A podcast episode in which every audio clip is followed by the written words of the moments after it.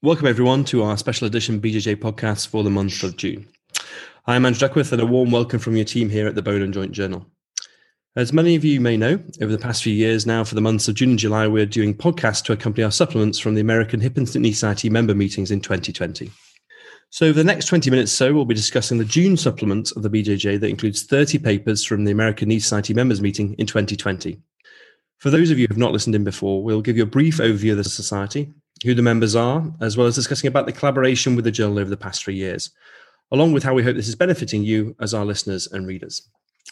We also hope to give you a behind the scenes insight into how the studies within the supplement have been reviewed and chosen, as well as some brief discussion on a few select papers, including the award papers.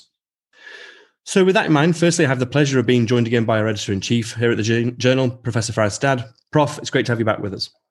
Andrew, thank you. Thank you for doing this. Prof and I are uh, delighted to be joined again this year by the returning guest editor for the Knee Supplement, Dr. Brian Springer, who is the Fellowship Director at Ortho Carolina Hip and Knee Center in the US. Brian, it's great to have you back with us. Thanks for joining us.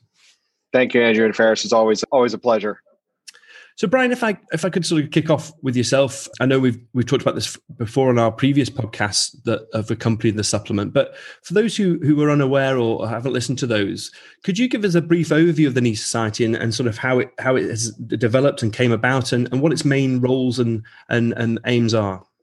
Sure, of course, and it's I always find it quite fascinating to go back and and read about the history of the Knee Society and where it started and and, and where it is now and you know, th- to think that we're approaching now almost 40 years, you know, since the since the first meeting, which was 1983, and the first meeting actually took place at the American Academy of Orthopedic Surgeons meeting, and it was it was essentially a dinner, and that's you know that's kind of what they what they log as their first meeting, and you know, if you think back to kind of the history of knee replacement really in the in the late 70s hip replacement had already been established. In fact the hip society had been established for about 15 years prior to the prior to the knee society. And of course knee replacement was just going through this rapid evolution design surgical techniques you know things along those lines. And i think the leaders at that time and it's if you if you think about who's involved in this in this early organization of the knee society i mean it's it's literally the hall of fame of knee replacement society it's it's ranawat insall you know scott skulko townley hungerford i mean it's the giants in the field from back then who had the vision and the wisdom to sit down and say hey we're going in a lot of different directions here how can we how can we put together a team that can help push the science of of advancing the knowledge of knee replacement forward. That was really the impetus to start the Knee Society. And how can they create this kind of optimum environment to promote this aspect of education, research, advancing the treatment of osteoarthritis? And, and, and that was really what their mission, you know, moving forward. And I think about that small group sitting at, at the dinner table in 1983 at the Academy meeting to where we are evolved now 206 members nine countries, 30 states, 72 academic institutions. It's really, it's really pretty incredible. So the membership in the society is by an academic invitation only. Mm-hmm. So it really tries to recruit, you know, the best of the best, those that are sticking to the mission of advancing education and advancing research. And, you know, now we have new members challenging the old guard with science and research, which which makes for really dynamic meetings. The Knee Society and the Hip Society really branched out now to it's more than just a closed meeting, members only meeting that take place once a year. There's an open meeting at the Academy annual meeting. There's other meetings that have come about, CCJR. There's fellowships like the Insall Traveling Fellowship, you know, things along those lines. So it's it's really become a very diverse organization, but still with that those dedicated core values.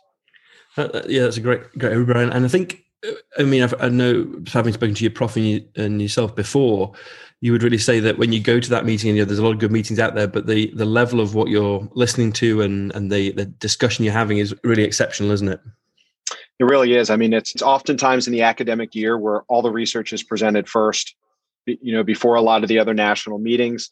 And because it's in kind of a closed door environment let's just say no one's real worried about getting their feelings hurt you know being up on the podium or or people standing up in an audience in a in a closed meeting and telling you very frankly how they feel about the research that they're doing uh, that you're doing which can be good and bad but that but it really creates a an, an extremely dynamic and diverse intellectual discussion yeah yeah, robust peer review, but, uh, but informative. Yeah, absolutely.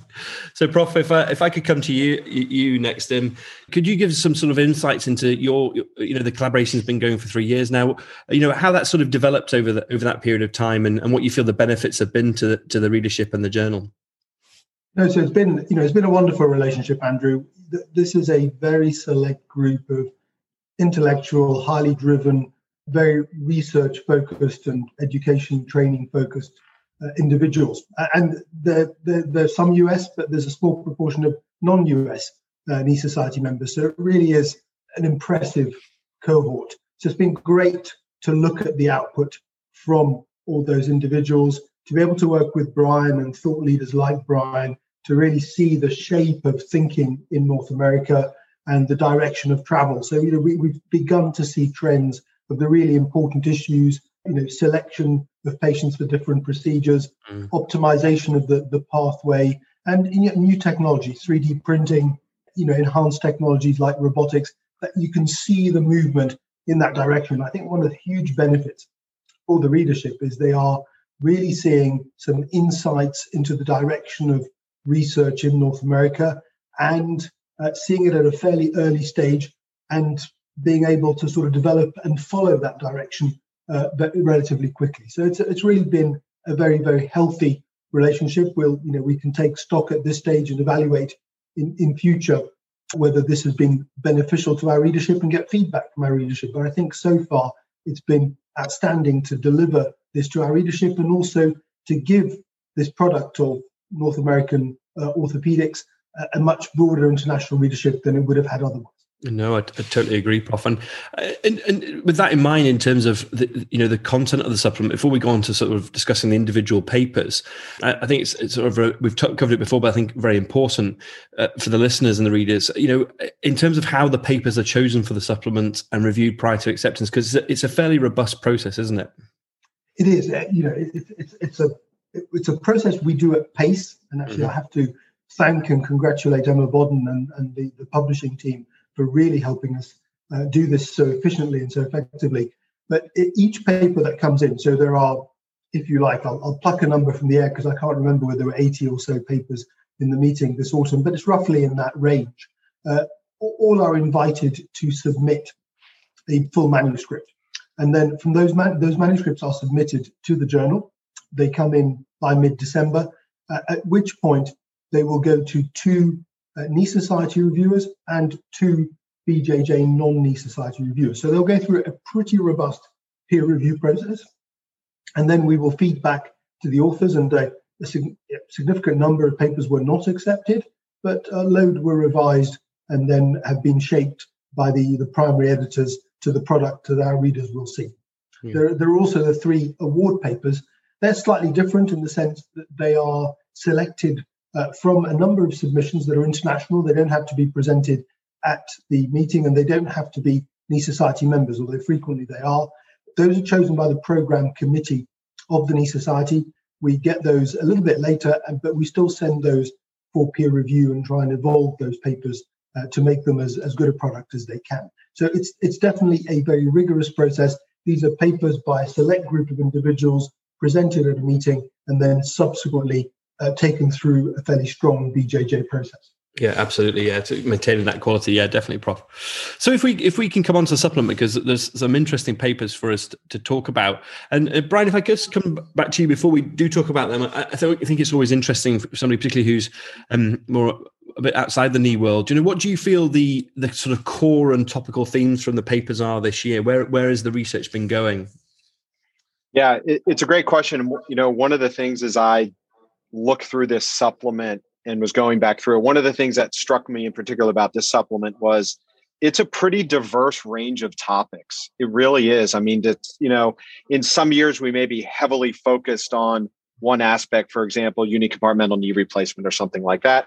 And there's certainly that, you know, that flavor and some of the some of the kind of the old guard research, if you will, with unicompartmental knee replacements. I mean, we continue to talk about issues with obesity, risk factors, optimizing patients but there's a, there's a there's a tremendous amount of diversity in in this supplement which i think speaks to the the power and the diversity of the knee society in general and what people are looking at and, and pushing things forward. So, you know, we're we're seeing a lot of really encouraging data on cementless total knees. We're continuing to push forward with robotic surgeries and and the pros and cons of that, you know, and, and how is that beneficial? And there were some, you know, a paper that challenges that a little bit.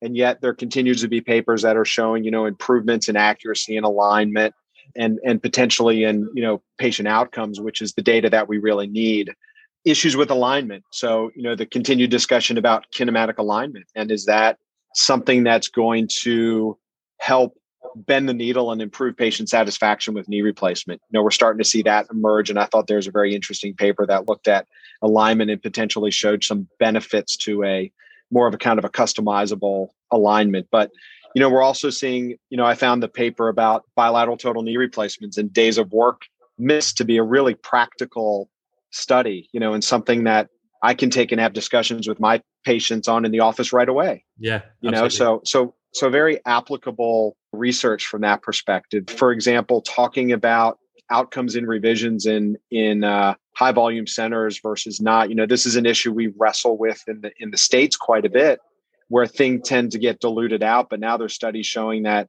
you know, if you have this done in a high volume center, revision work, it can be done better. You can have better outcomes. It's probably more cost effective.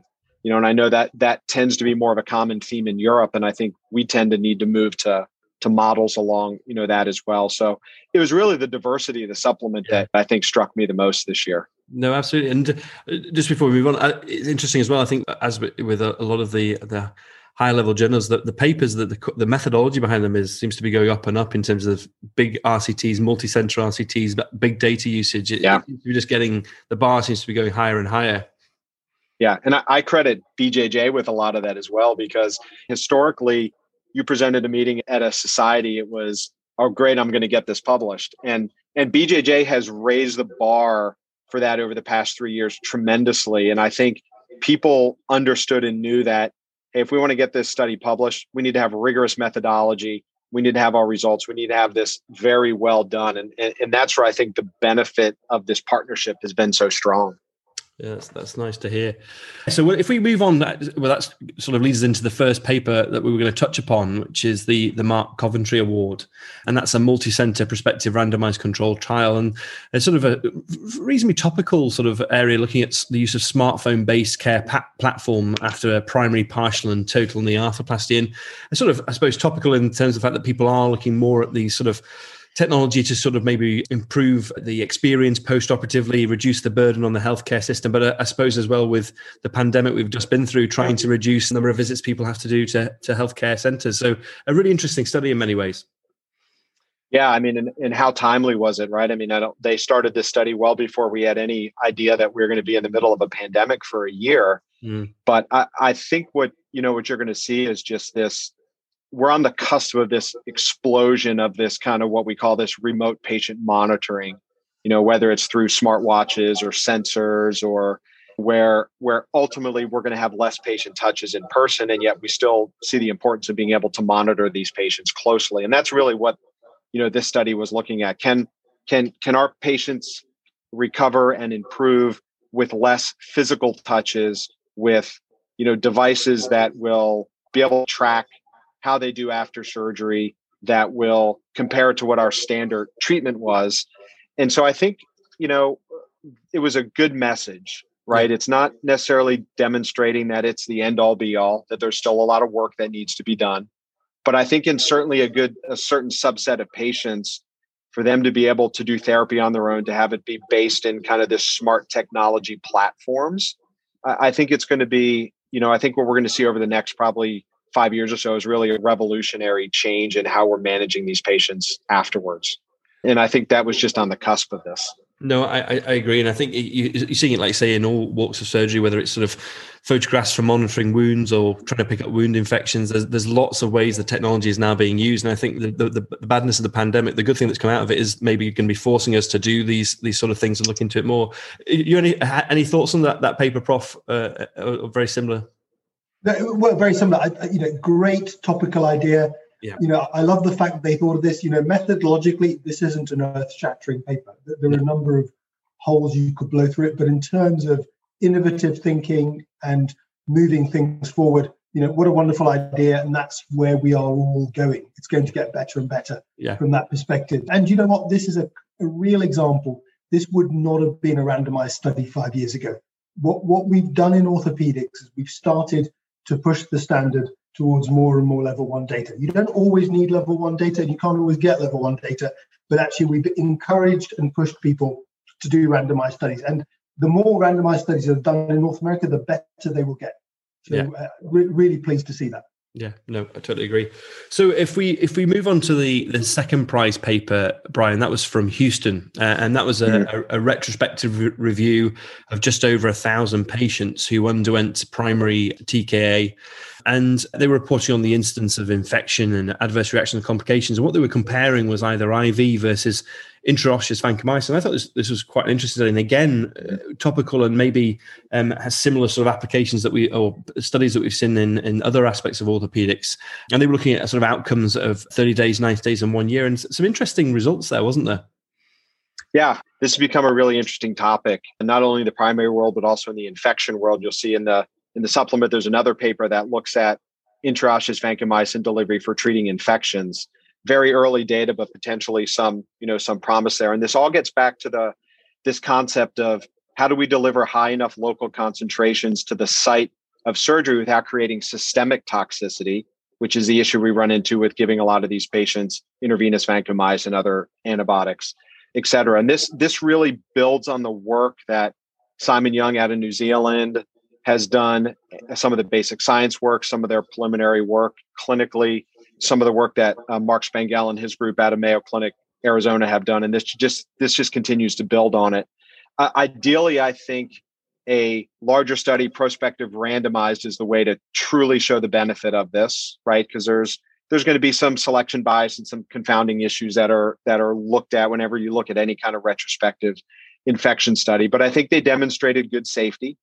You know, we we see in a lot of these patients where we're given intravenous antibiotics, it's not an insignificant amount of acute kidney injury in some of these patients. Yeah. And the nice thing about the intraosseous delivery is they're going to get very high local concentrations. It's very minimal systemic issues related to it.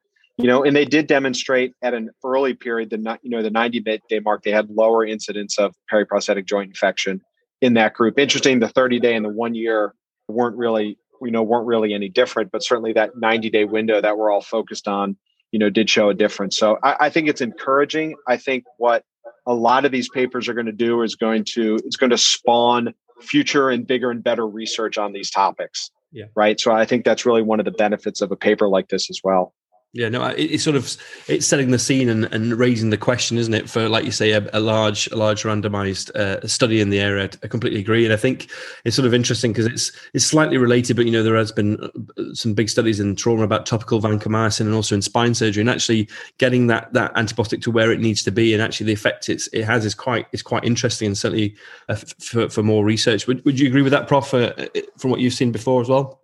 Yeah, no, I, I think the, the the reality is these studies have such small numbers of the index events that they add to they add to the weight of the evidence and they add to the signal, but they can't be the final answer.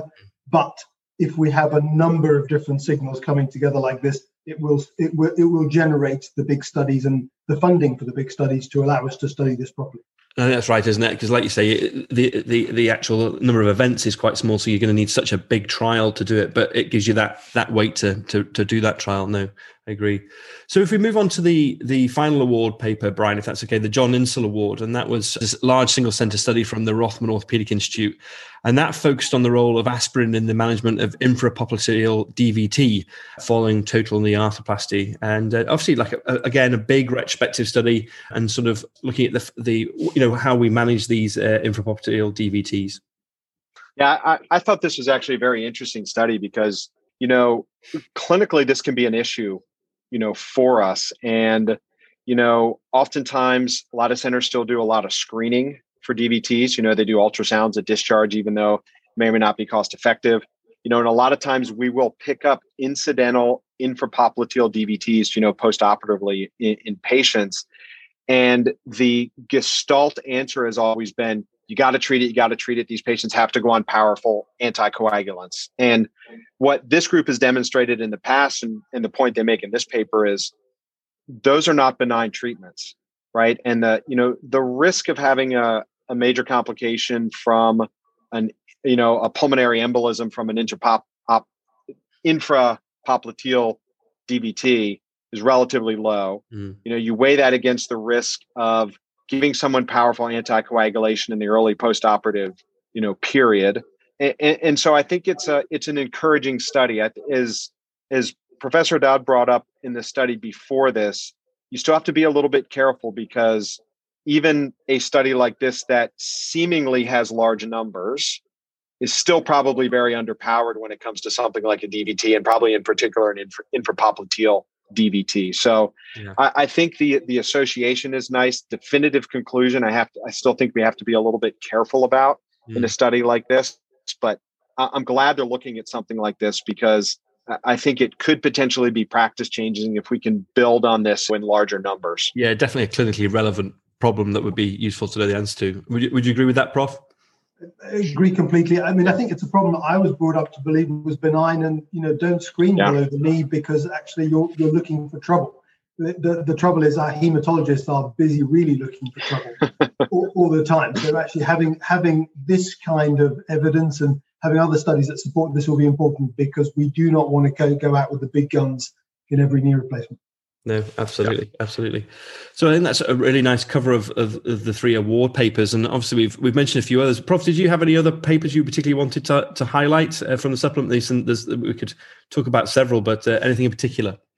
I think I think Brian summarised some excellent papers all the way through. I, I'd flagged one paper that really took my interest, which was Paul Lachiewicz's paper on the, the early failure of a, of a novel knee replacement. And this was really interesting in that this is a reputable center who had a very high revision rate with, if you like, an upgrade of a very popular system worldwide from the PFC to the, to the Attune.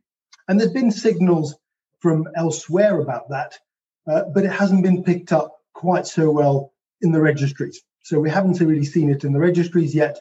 There are multiple people talking about it at meetings. There are a few little studies showing revision rates, and there are lots of descriptions of debonding, and even in the RSA studies that suggested that this uh, implant was doing well early on, there were already more radiolucent lines. So I think there's an interesting signal there, and we that should lead us to ask some questions, particularly around you know, is there camouflage in the registries? Are these being lost amongst bigger numbers? Are they because they're radiolucent lines it's a knee replacement, it might have some pain. Are we not picking these up early enough? And are we brewing a signal for later? And actually, the, the big thing about this study for the reader is this component's been changed, but there has not been a recall. And that's, you know, when we look at responsible innovation in orthopedics, we've really got to be incredibly careful. So here's an implant that's been brought onto the market and a signal has been spotted. These authors have really very bravely come out and published it. Uh, and yet the implant has been changed, and we don't really have a clear mandate to review patients who have this implant in or know what to do about them. So lots of questions, really important questions from this paper. And again, a, a signal that we really have to be careful how we innovate.